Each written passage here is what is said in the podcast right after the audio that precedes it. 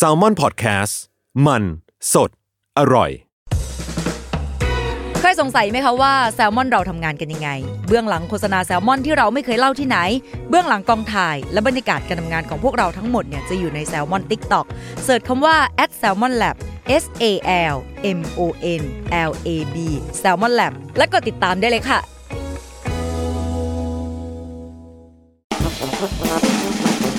Wonderful อัศจรรย์ความโง่ เพราะคำถามโง่ๆมีคำตอบน่าอัศจรรย์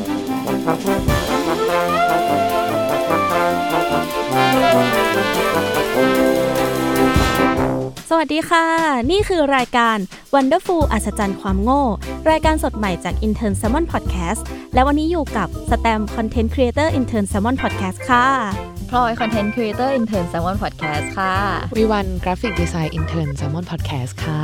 เย้คลายความตื่นเต้นกันนิดหนึ่งใช่ก็อันนี้เป็น EP แรกของพวกเราเลยเนาะ หลายคนก็น่าจะได้ฟัง concept มาจาก EP ศูนย์กันบ้างแล้ว ทีนี้เราจะขอสรุปง่ายๆอีกทีก็คือเผื่อใครมาฟัง EP นี้เป็น EP แรกอ่าก็คือรายการของเราเนี่ยจะเอาคำถามโง่ๆมาอธิบายด้วยหลักฐานและทฤษฎีที่มีอยู่จริงนั่นเอง ใช่ แค่ฟังก็ดูฉลาดขึ้นมาแล้ว แค่ฟังก็ดูมีสาระขึ้นมาแล้ว สาระ และวันนี้เรามากับคำถามโง่ๆในหมวด ความเชื่อโอ้ยเปิดตัวอย่างยิ่งใหญ่เปิดตัวแบบโคตรแกรนด์จริงซึ่งความเชื่อนะคะ ก็เป็นสิ่งที่เรามีมาตั้งแต่เด็กแล้วเนาะใช่เออตั้งแต่เกิดมาเลย อยู่รอบตัวเราเลยถูกปลูกฝังมาอย่างยาวนานเออโดยโดยเฉพาะเมืองไทยนะคะ ที่เป็นแบบเมืองพงเมืองพุทธดินอะไรแดนแห่งความเชื่อเลยก็ว่าได้นะเออใช่จริงเราก็เลยเหมือนแบบหยิบเรื่องนี้มาเนาะเพราะว่ารู้สึกว่าคำถามที่เราได้มารวบรวมแรก ๆ เนี่ยเออก็มี เรื่องความเชื่อนี่แหละที่เยอะที่สุดแล้ว ใช่ใช่อะคำถามแรกของเรามาเลยดีกว่า ที่เราหยิบยกขึ้นมาเนี่ย นั่นก็คือเกี่ยวกับเรื่องใต้ดินใต้ดิน เฮ้ยเฮ้ยผิดกฎหมายหรือเปล่า เฮ้ยคุณคุณพูดอะไรเรื่องผิดกฎหมายหรือเปล่า ไม่ใช่ไม่ใช่ ใต้ดินที่เราพูดถึงเนี่ยค่ะ ก็จะพูดถึงเกี่ยวกับนรกนั่นเองนะคะอ่าอ่าซึ่งเราเนี่ยก็เคยได้ยินกันมาตั้งนานแล้วใช่ไหมว่า เวลาตกนรก อืมอะไรเงี้ยคนทำบงทำบาปอะไรเงี้ยเออก็จะเจอพวกแบบต้นงิ้วยมพบาล บัญชีหนังหมาไฟนรกโลกันอะไรอย่างงี้ ใช่ใช่เออแล้วก็คือเกิดเป็นเพลงมากมายเกิดขึ้นนะคะ แต่ว่าที่ขาดไม่ได้เลยเนี่ย เลือกเวลาเราพูดถึงเรื่องนรกเนี่ย ก็คือ กระทะทองแดงเว้ยจริงกระทะซิกทองเนแดเจอร์ของเอเขาอต้นงิ้วแล้วกระทะทองแดงเอ้ยเออเออเออเราไม่ใช่รายการเพลงเออใหม่แล้วอะเออ ซึ่งคำถามที่เราได้มาวันนี้นะคะ ก็เกิดจากคำว่ากระทะทองแดงนี่แหละว่าทำไมเนี่ยนรกถึงต้องใช้กระทะทองแดง แทนที่จะใช้กระทะเงิน ซึ่งมันนำความร้อนได้ดีกว่าเว้ยเฮ้ย เอ้ย จริงเฮ้ยอันนี้อันนี้อันนี้สาระมาก เออ ซึ่งเราอะก็เลยแบบเฮ้ยจริงเหรออะไรเงี้ยเราก็เลยไปรีเสิร์ชมาเพิ่ม ซึ่งเขาบอกว่า การอ้างอิงจากข้อมูลวิทยาศาสตร์ขั้นพื้นฐานเนี่ยก็คือโลหะเงินเนี่ยนำความร้อนได้ดีที่สุดอืมซึ่งมันอะสามารถนำความร้อนได้ดีถึงแบบ 429 วัตต์ต่อเมตรเคลวินเลย ซึ่งเออวัตต์ต่อเมตรเคลวินมันคือแบบหน่วยวัดความร้อนเนาะอืมอืมเออ ซึ่งลองลงมาจากโลหะเงินเนี่ย ก็ถึงจะเป็นทองแดงที่มีค่าประมาณแบบ 390 กว่าๆอะไรอย่างนี้เองเว้ยเออซึ่งก็คือถ้าอิงจากวิทยาศาสตร์เนี่ยก็คือเงินอะนำความร้อนได้ดีกว่าจริง ๆ แล้วก็ลองลงมาถึงเป็นแบบทองแดง แล้วก็เป็นทองคำอลูมิเนียม แกรไฟต์หรือว่าใด ๆ ต่อมาเนาะเออ ซึ่งเราอะก็เลยมาแบบตั้งคำถามต่อว่า เฮ้ย หรือว่าที่นรกไม่ได้ใช้ เงินเพราะว่ามันแพงไปหรือเปล่า เอออ๋อองบน้อย เออแล้วก็ใช่มีบัดเจ็ตเออ ฝ่ายจัดประมูลอาจจะเหมือนแบบเฮ้ยไม่ได้ครับท่านเราต้องไปแบบต้นงิ้วนะ เออยูบานบอกว่าไม่ได้ครับท่าน เออ ใช่ งั้นเราอะจะลองมาแบบ อะรวบรวมข้อมูลแล้วก็วิเคราะห์ว่าทำไมเนี่ยมันถึงเป็นกระทะทองแดงกันอืมเออ ซึ่งเราก็จะอธิบายให้ทุกคนได้ฟังกัน ซึ่งเราก็ไปอ่านเจอจากในมติชนออนไลน์อีกทีนะคะ อะเกรินก่อนเลยเนี่ย เริ่มแรกกระทะทองแดงเนี่ย ปรากฏ ขึ้นในพระไตรปิฎกเนาะซึ่งอยู่ในหมวดของการเทศนาก็คือพระสุตตันตปิฎกนั่นเอง ซึ่งพระสุตตันตปิฎกเนี่ยเราก็จะรู้ว่าในเนี้ยมันเกี่ยวกับเรื่องของอดีตชาติต่างๆ ซึ่งคำว่ากระทะทองแดงก็ปรากฏขึ้นตอนที่พระพุทธเจ้าได้ไปเยือนโลก ในบทของปานิยะชาดกนั่นเองอ่าแต่พอเราได้ค้นขวาไปถึงพระไตรปิฎกจริง ๆ แล้วเนี่ย คือพระไตรปิฎกเนี่ยเริ่มแรกมันเป็นภาษาบาลีสันสกฤตอะไรพวกนี้ใช่ไหมใช่ซึ่ง คำว่าบาลีเนี่ย ใช้คำว่ากระถาทองแดงอะคือคำว่าโลหะกุมพีซึ่งซึ่งอะพอเราคิดว่าถึงว่าโลหะแล้วเนี่ย เราก็จะนึกถึง โลหะคือเหล็กเออหรือแบบอะไรแบบนี้อะไรแบบนี้ใช่ใช่ ซึ่งถ้าแปลความหมายโดยตรงจริง ๆ เนี่ย มันก็คือหม้อโลหะนั่นเองอีโลหะกุมพีเนี่ยอ่าเออ แต่เมื่อมีการแปลข้อความในพระไตรปิฎกส่วนอื่น ๆ ที่พูดถึงเจ้าหม้อโลหะเนี่ย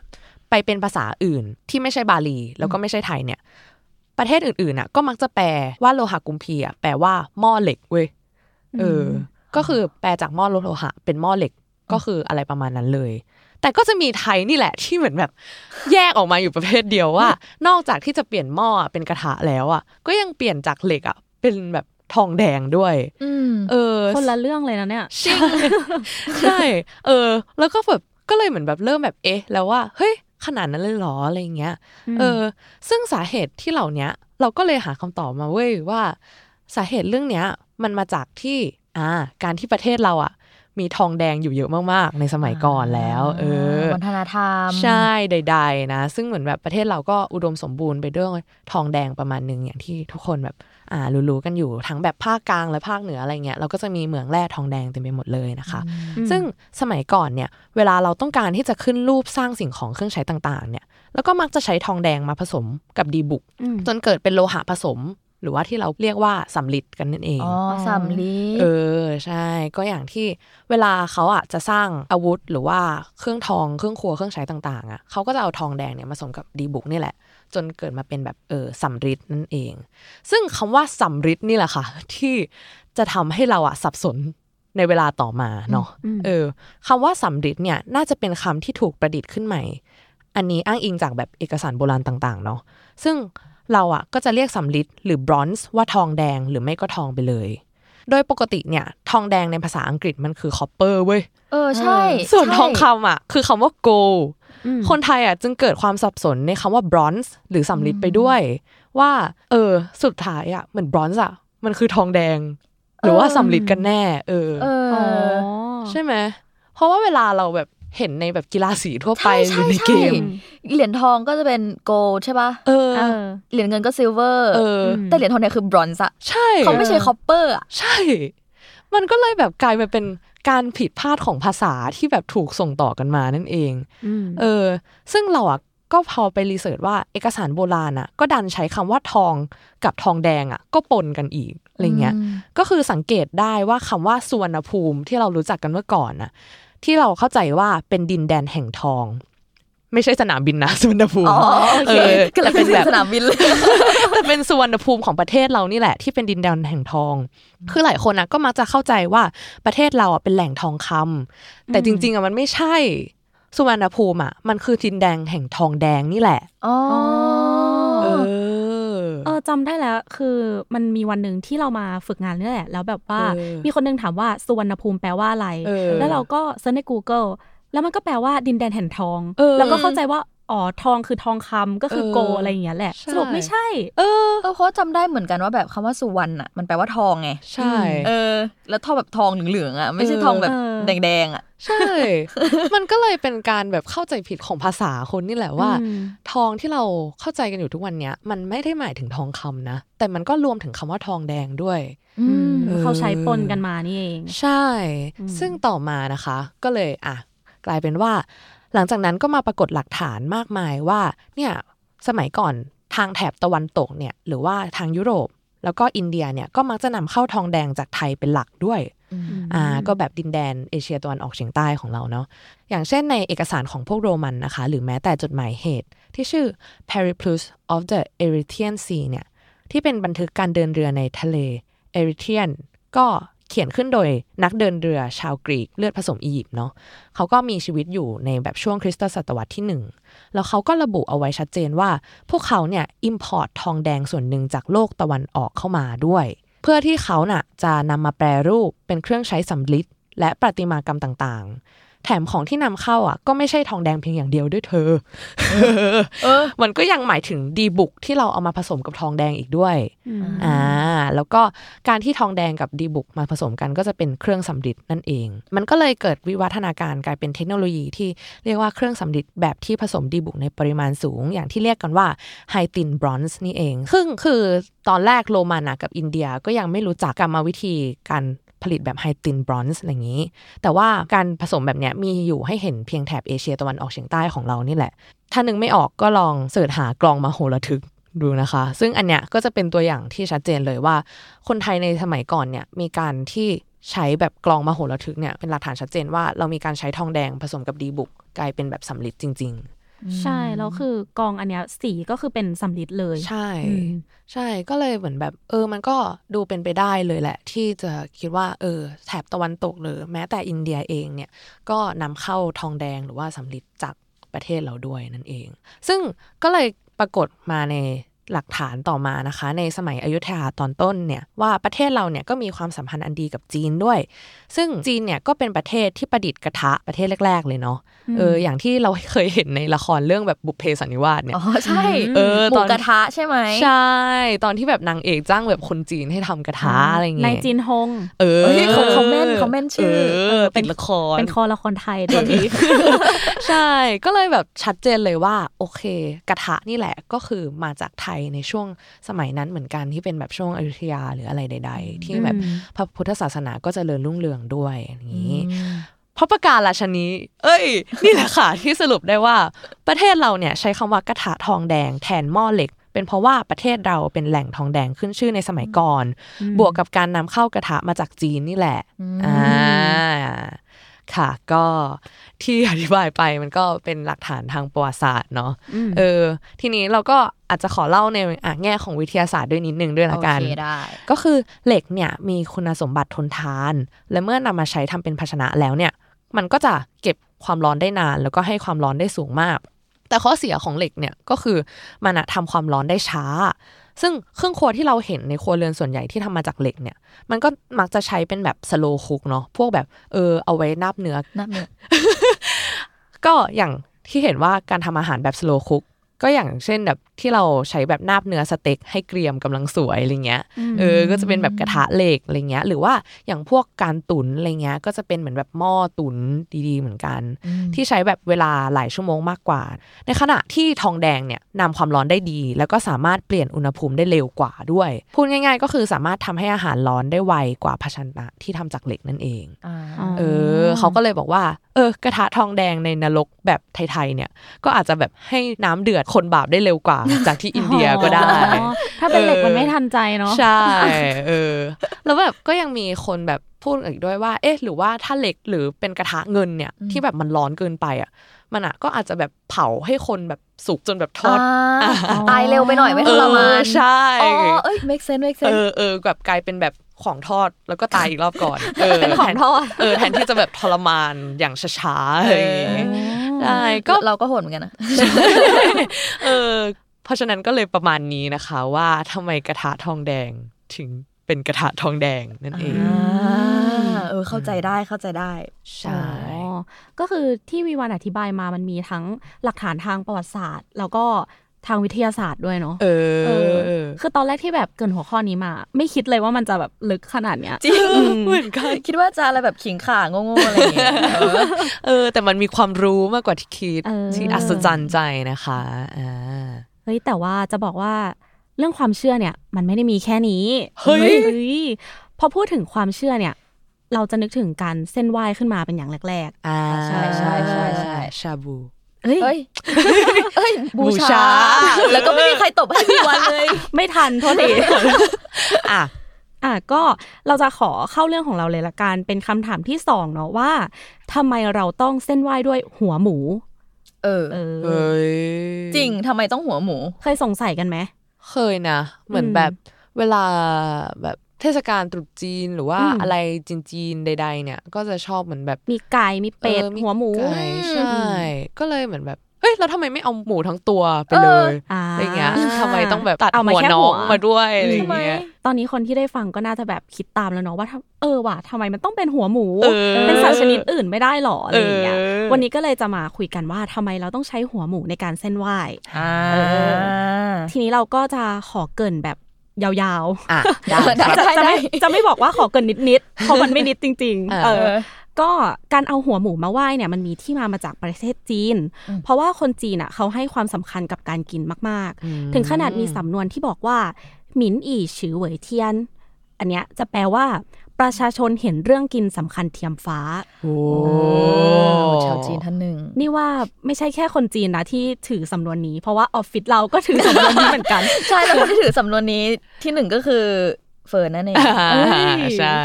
เขาไม่มาแต่ว่าเขาโดนอ่า อ่าอะซึ่งวัตถุดิบที่สำคัญมากๆในตอนนั้นอะ ก็คือหมูอืมถ้าเราสังเกตดีๆนะเมนูจีนที่คนไทยรู้จักอะอืมมันจะประกอบไปด้วยหมูอืมทั้งนั้นเลย ไม่ว่าจะเป็นข้าวขาหมูอืมเอ้ยพะโล้เฮ้ยต้มเลือดหมูเฮ้ยหมูสามชั้นตุ๋นเออหรือแม้แต่ขนมจีบซาลาเปาเอ้ยเออหิวเลยอะ หุยงั้นเราออกไปกินไหมได้ได้ได้ได้ได้เออแต่ก็เพิ่งสังเกตเหมือนกันว่าเมนูบะหมี่หมูแดงอ่าหมูใช่กรอบหมูหันเออเออ แต่ไม่ได้มีแค่นี้เพราะว่าอย่างพวกอาหารแปรรูปอย่างเงี้ย อย่างกุนเชียง หมูหยองหรือว่าหมูแผ่นก็มาจากประเทศจีนด้วยเหมือนกันเออซึ่งส่วนใหญ่อะมันจะเป็นจีนแต้จิ๋วคือคนสมัยก่อนอะเขาพยายามจะยืดอายุของอาหารไว้ให้นานๆ เหมือนแบบล้มหมูตัวหนึ่งอะ เขาก็อยากจะเอาไว้คุ้มไปเลย ใช้คุ้มอ๋อมประมาณนี้ ซึ่งมันก็ไม่ใช่แค่เนื้อหมูนะที่เขาเอามาแปรรูปอืมอืมแต่อย่างขนหมูอย่างเงี้ย ก็เอามาทำเป็นผู้กันเหมือนกันอ๋ออ๋อจริงด้วยจริงด้วย เออ ก็เหมือนแบบเคยแบบได้ยินอยู่ว่าผู้กันจากขนสัตว์อะไรเงี้ยที่เหมือนแบบอืมเวลาเขาเอาขนสัตว์มาทำอะไรอย่างงี้อย่างแบบใช่ขนเฟอร์เรต ขนแบบกระลอกผู้กันขนอ่าใดใช่ๆใช่ใช่เออมันก็จะมีคุณภาพ ใช่ ก็เรียกได้ว่าหมูตัวเดียวเนี่ยครอบจักรวาลไปเลย เออทีนี้คนจีนเนี่ยให้ความสำคัญกับหมูมากถึงขนาดที่เขาต้องเลี้ยงหมูไว้เลย คือทุกบ้านอะต้องเลี้ยงหมูไว้ มันก็เลยเป็นที่มาของอีกสำนวนว่าหมาซีโซ เฮ้ยซื้อเก้เหล่ากายหลายสีสีหลายปีเองเองเอ้ยเฮ้ยเรามาเวรคนจีนไปแล้วอะเออ เป็นคงจริงอะซึ่งเป็นสำนวนมั่วด้วยใช่คือสำนวนจริง ๆ เนี่ยเขาบอกว่าอูจูปุเฉิงเจียอ่าเอ้ยสำนวนนี้เนี่ยแปลว่า ถ้าไม่มีหมูก็ไม่เป็นบ้าน เฮ้ยเออ มันขนาดนั้นเลยเหรอเออคือแบบอ่าสร้างบ้านเนี่ยมีแค่ประตู ไม่ต้องมีหลังคาก็ได้ขอแค่มีประตูกับหมูทำบ้านเลยได้ก็คือถ้าฝนตกก็นอนใต้หมูฝนตกเราอะเอาตัวบังหมูเอ้ยเพราะหมูสำคัญกว่าเออนี่แบบคุณสองคนอินมากเลยนะ แล้วอีกอย่างหนึ่งที่ทำให้เห็นได้ชัดว่าหมูสำคัญกับจีนมากๆ คือ ตัวอักษรจีนคำว่าสุกรที่แปลว่าหมูอะอืมก็เป็นส่วนประกอบของตัวอักษรจีนคำว่าบ้านในภาษาจีนด้วยเหมือนกันโหเออคือมันต่างกันแค่แบบสองสามขีดแค่นั้นเลยอืมทีนี้อะเรื่องของความสำคัญของหมูกับชาวจีนก็จบไปอืม แต่ก็ยังไม่จบดีเฮ้ยเพราะเราจะขอเล่าอีกเรื่องหนึ่งที่น่าจะทำให้ทั้งสองคน แล้วก็ผู้ฟังเนี่ยรู้ว่าหมูสำคัญมากแค่ไหนก็คือตำนานเรื่องตือโปยไก่อ่าอ๋อรู้จ้าคนนี้เขาโด่งดังไงใช่ เริ่มเลย คือเมื่อกี้เนี่ยวีวันเล่าเรื่องอัญเชิญพระไตรปิฎกใช่ปะใช่นี่ก็แบบสงสัยว่าวีวันไปกับพระถังซัมจั๋งหรือเปล่า เพราะว่าแบบวีวันเล่าเรื่องพระไตรปิฎกได้แบบว่าละเอียดมากๆโอ้ยเอออะต่อก็คือตือโปยไก่เนี่ยเขาเป็นตัวละครในวรรณกรรมเรื่องไซอิ๋วซึ่งไซอิ๋วก็สำคัญกับจีนมากๆเหมือนกัน เพราะว่าเป็นหนึ่งในสี่สุดยอดวรรณกรรมของจีนมคือภาพตือโปยไก่ที่ทุกคนจะนึกถึงก็จะเป็นคนที่มีใบหน้าเป็นหมูใช่ไหมใช่เออทีเนี้ยเราจะขอเล่าย้อนไปก่อน อันนี้คิดว่าหลาย ๆ คนน่าจะยังไม่รู้ก็คือ ก่อนที่ตือโปยไก่เขาจะมาเป็นหมูเนี่ยเขาเคยเป็นแม่ทัพบนสวรรค์มาก่อนโอ้เฮ้ยอันนี้อันนี้ไม่รู้มาก่อนจริง คือเขาเป็นแม่ทัพบนสวรรค์ใช่ไหมแต่ว่าเขามีนิสัยชอบสังสรรค์เมาไม้ทีนี้วันหนึ่งเขาก็ดันไปลวนลามเทพธิดาช้างเอ๋ออ่าอ่าซึ่งเทพธิดาช้างเอ๋อก็คือเทพีแห่งดวงจันทร์อืมจะลงทันแกจะลงทันแกเอเองงไม่ใช่ตึงตึงตึงตึงตึงตึงตึงอุ๊ยเขาเขาก็มีเพลงเหมือนกันนะอันนี้ไม่ใช่รายการเพลงอันนี้ไม่ใช่รายการเพลงอืมคือเทพธิดาฉางเอ๋อเนี่ยเขาเป็นเทพีแห่งดวงจันทร์ตามความเชื่อของศาสนาเต๋าแล้วก็ศาสนาคงจื้อ ซึ่งก็จะคล้ายๆกับเทพอาร์เทมิสอ่า ที่เป็นเทพีแห่งดวงจันทร์ของฝั่งกรีกอะไรอย่างนี้ ทีนี้เหตุการณ์นี้เนี่ยมันค่อนข้างรุนแรงแล้วก็เป็นที่รับไม่ได้ของสวรรค์ทำให้เง็กเซียนฮ่องเต้ก็เลยลงโทษตือโป๊ยก่ายด้วยการให้มาเกิดบนโลกมนุษย์ แต่ไม่ได้เกิดแบบธรรมดาเพราะว่าให้ลงมาเกิดในท้องหมูเลยโอ้ยโหดเหมือนกันนะเนี่ยใช่เออแต่ว่าจริง ๆ แล้วมันค่อนข้างโหดใช่ไหมแต่การที่ตือโป๊ยก่ายมาอยู่บนโลกมนุษย์อะมันไม่ได้ร้ายแรงขนาดนั้น เพราะว่า ตือโป้อยไก่เขายังมีอิทธิฤทธิ์ในการแปลงกาย แล้วเขาก็มีอาวุธ เขาก็จะชอบแปลงกายไปหาสาวอ่าๆแปลงกายเป็นคนหล่ออะไรแบบเอนี้อผู้ชายเจ้าชู้ว่าสั้นเอเอออ และยิ่งไปกว่านั้นคือ เจ้าแม่กวนอิมก็รับตือโป้อยไก่ไปเป็นลูกศิษย์ด้วยเหมือนกัน ด้วยเหตุนี้เนี่ย ตือโป้อยไก่เขาก็เลยได้ติดตามหงอคง แล้วก็พระถังซัมจั๋งเพื่อเดินทางไปอัญเชิญพระไตรปิฎกที่ชมพูทวีปอ่าเอออย่างนี้นี่เองใช่ตือโป้อยไก่เขาก็เลยเป็นตัวละครที่มีความสำคัญกับเรื่องไซอิ๋วแล้วก็ความเชื่อของจีนมากๆ เพราะว่าเขาเหมือนเป็นเทพที่น่านับถือคนหนึ่งเลย อะอันนี้ก็คือเป็นการเกริ่นยาวๆของเรา อันนี้ยังไม่เข้าเรื่องนะเออใช่มันเพราะว่าต่อไปเนี่ยเราจะพูดถึงความสำคัญของหมูในการเฮ้ยเส้นไหว้กันบ้าง เออ อย่างที่หลายคนน่าจะรู้กันเนาะว่าอาหารจีนตามงานหรือว่าเทศกาลต่างๆ เนี่ยเขาจะมีความหมายแฝงอยู่ทุกอย่าง เออ เพราะว่าจากการที่เราเรียนจีนมาเนี่ย คือคนจีนจะให้ความหมายกับทุกสิ่งทุกอย่างในชีวิตเลย อย่างเช่น ผัดหมี่ชอบกินไหม ชอบมาก ชอบทุกอย่างค่ะ ที่หนึ่งคือผัดหมี่เนี่ยเขาจะใช้เส้นหมี่ยาวๆ คือเขาจะให้ความหมายว่าอายุยืน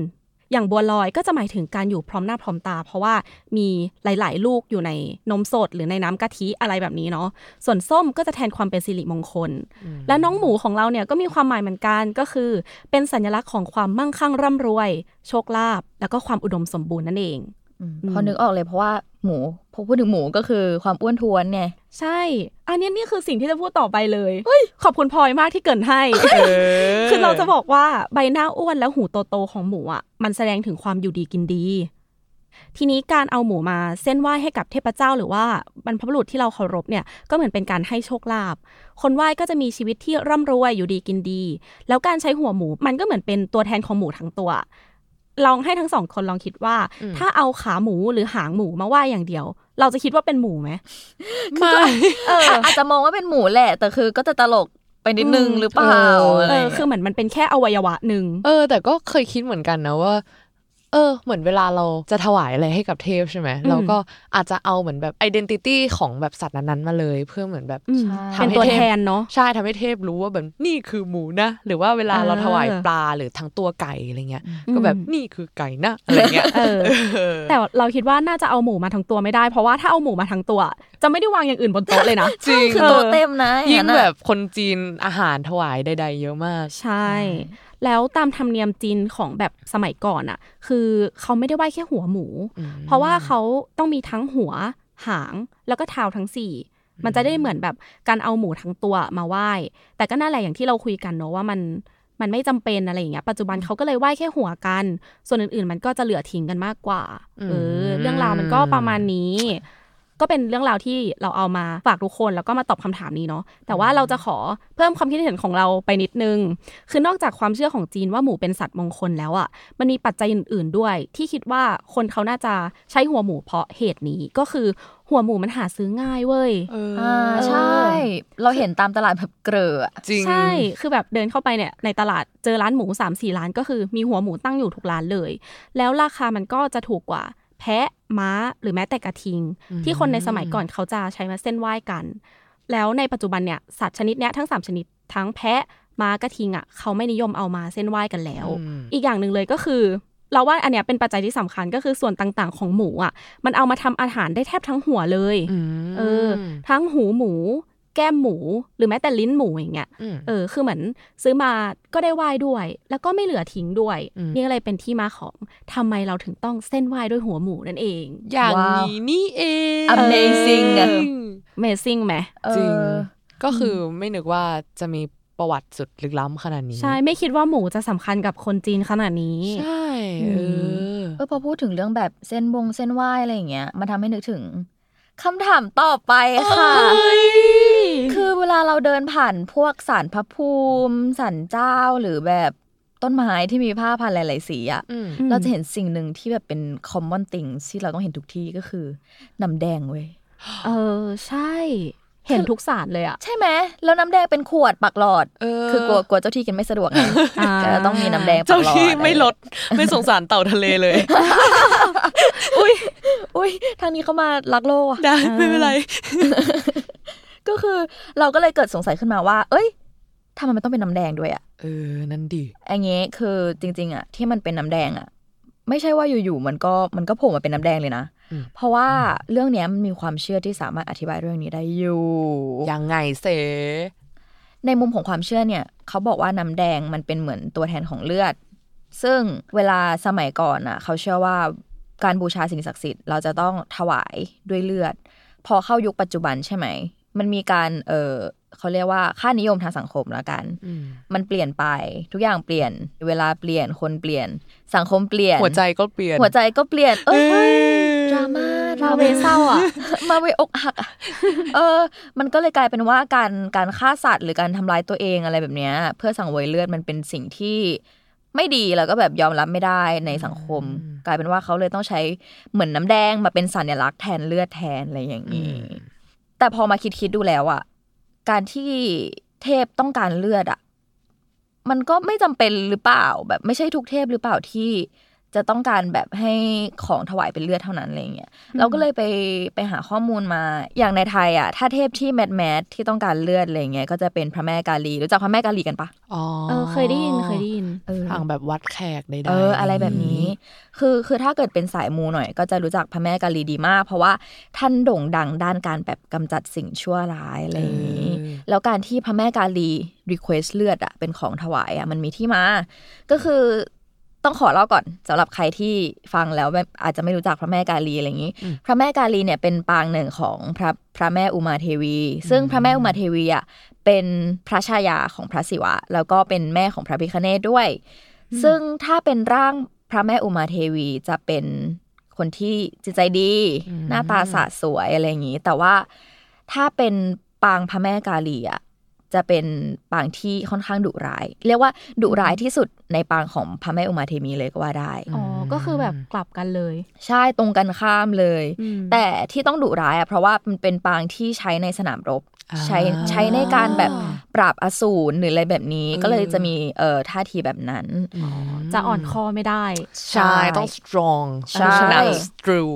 แต่ความโหดของพระแม่กาลีอะก็ไม่ใช่สาเหตุที่ต้องถวายเลือดนะอืม ถ้าเราตามตำนานแล้วคือ มียุคหนึ่งที่พระแม่ต้องออกรบใช่ไหมแล้วก็ต้องไปสู้กับอสูรมากมายเลยแล้ว พระแม่อะก็ฆ่าอสูรทั้งหมดได้ จนเหลือโอ้อสูรแค่ตนเดียวอสูรตัวเนี้ยพิเศษหน่อยคือได้รับพรจากพระศิวะอืมให้เป็นอมตะเว้ย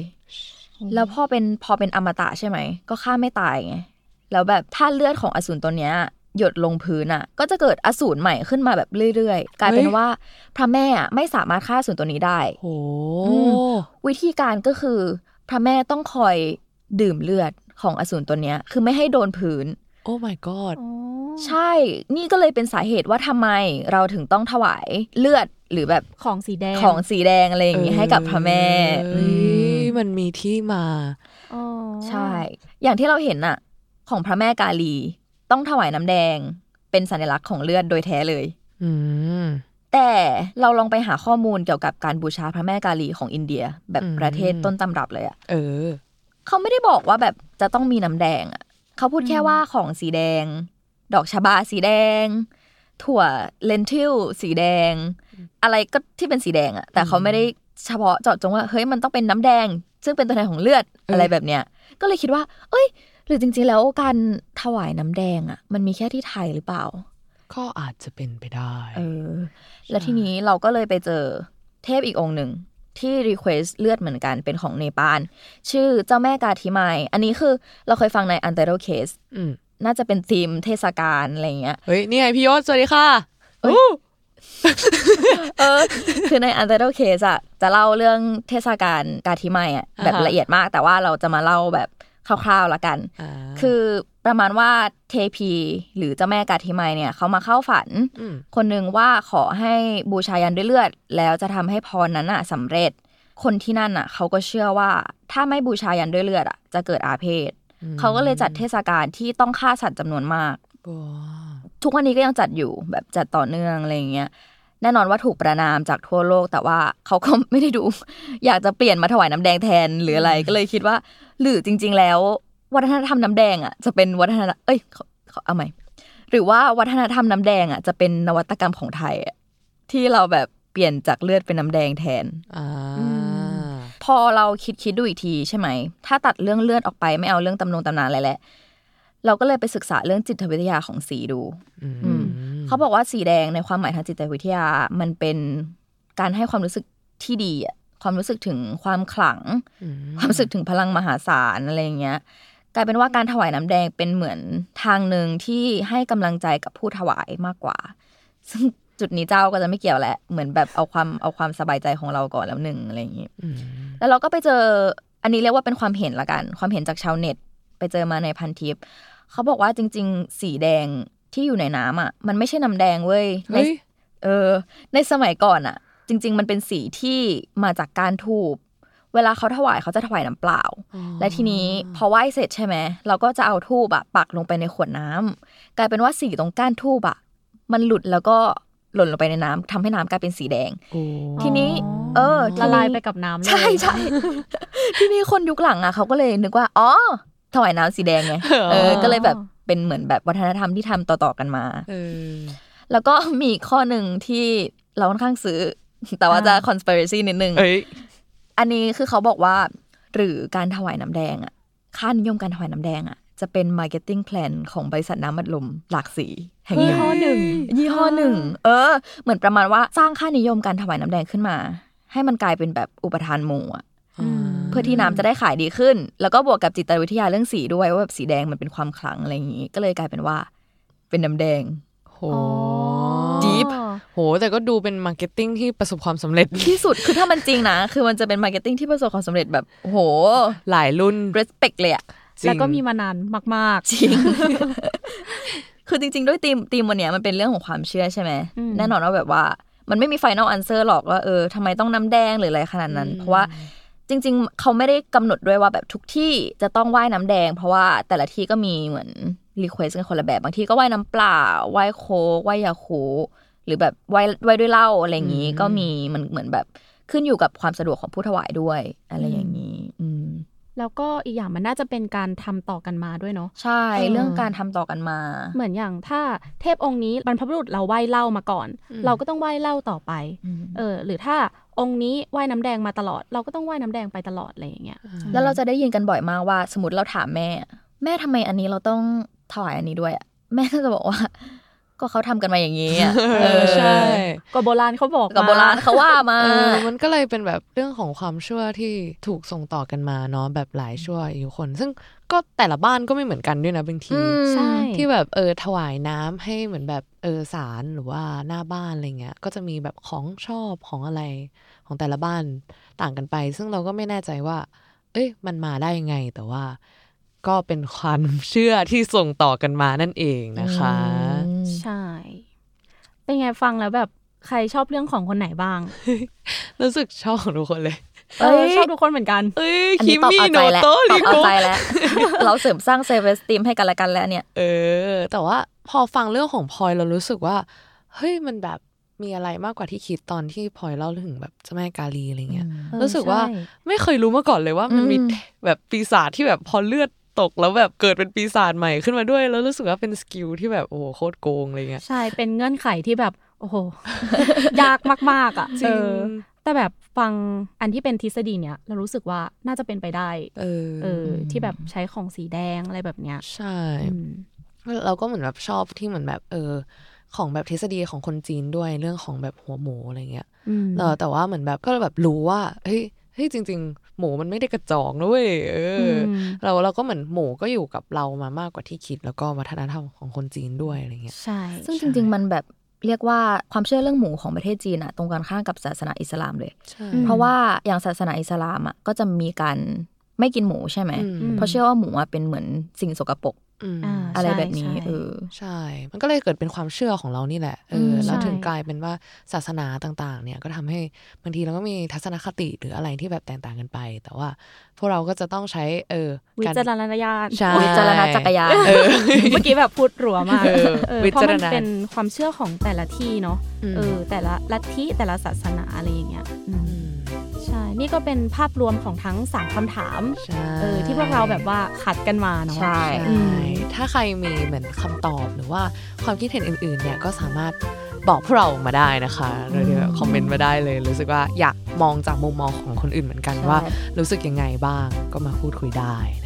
นะคะ ใช่ วันนี้ก็พวกเราก็ประมาณนี้เนาะทั้ง 3คำถาม เชื่อว่าหลายๆ คนก็น่าจะเซอร์ไพรส์กับบางทฤษฎีบางแนวคิดที่เราเอามาขนาดฝกเราเราไปหาข้อมูลเองก็ยัง surprise surprise เองเลยเออแบบนั่งจ้องคอมอยู่ 10 นาที เฮ้ยมันเป็นอย่างนี้จริงเหรอเออเวิร์บเวิร์บไปนิดเวิร์บไปนิดไม่เป็นไร ไม่เป็นไร ได้งั้นก็ขอบคุณทุกคนมากนะคะที่เข้ามาฟังรายการ Wonderful อัศจรรย์ความโง่ของเราวันนี้ ใช่แล้วก็อีพีหน้าเนี่ยจะเป็นเรื่องของอะไรก็อย่าลืมติดตามฟังกันด้วยนะคะได้ สำหรับวันนี้พวกเราลาไปก่อนนะ บ๊ายบาย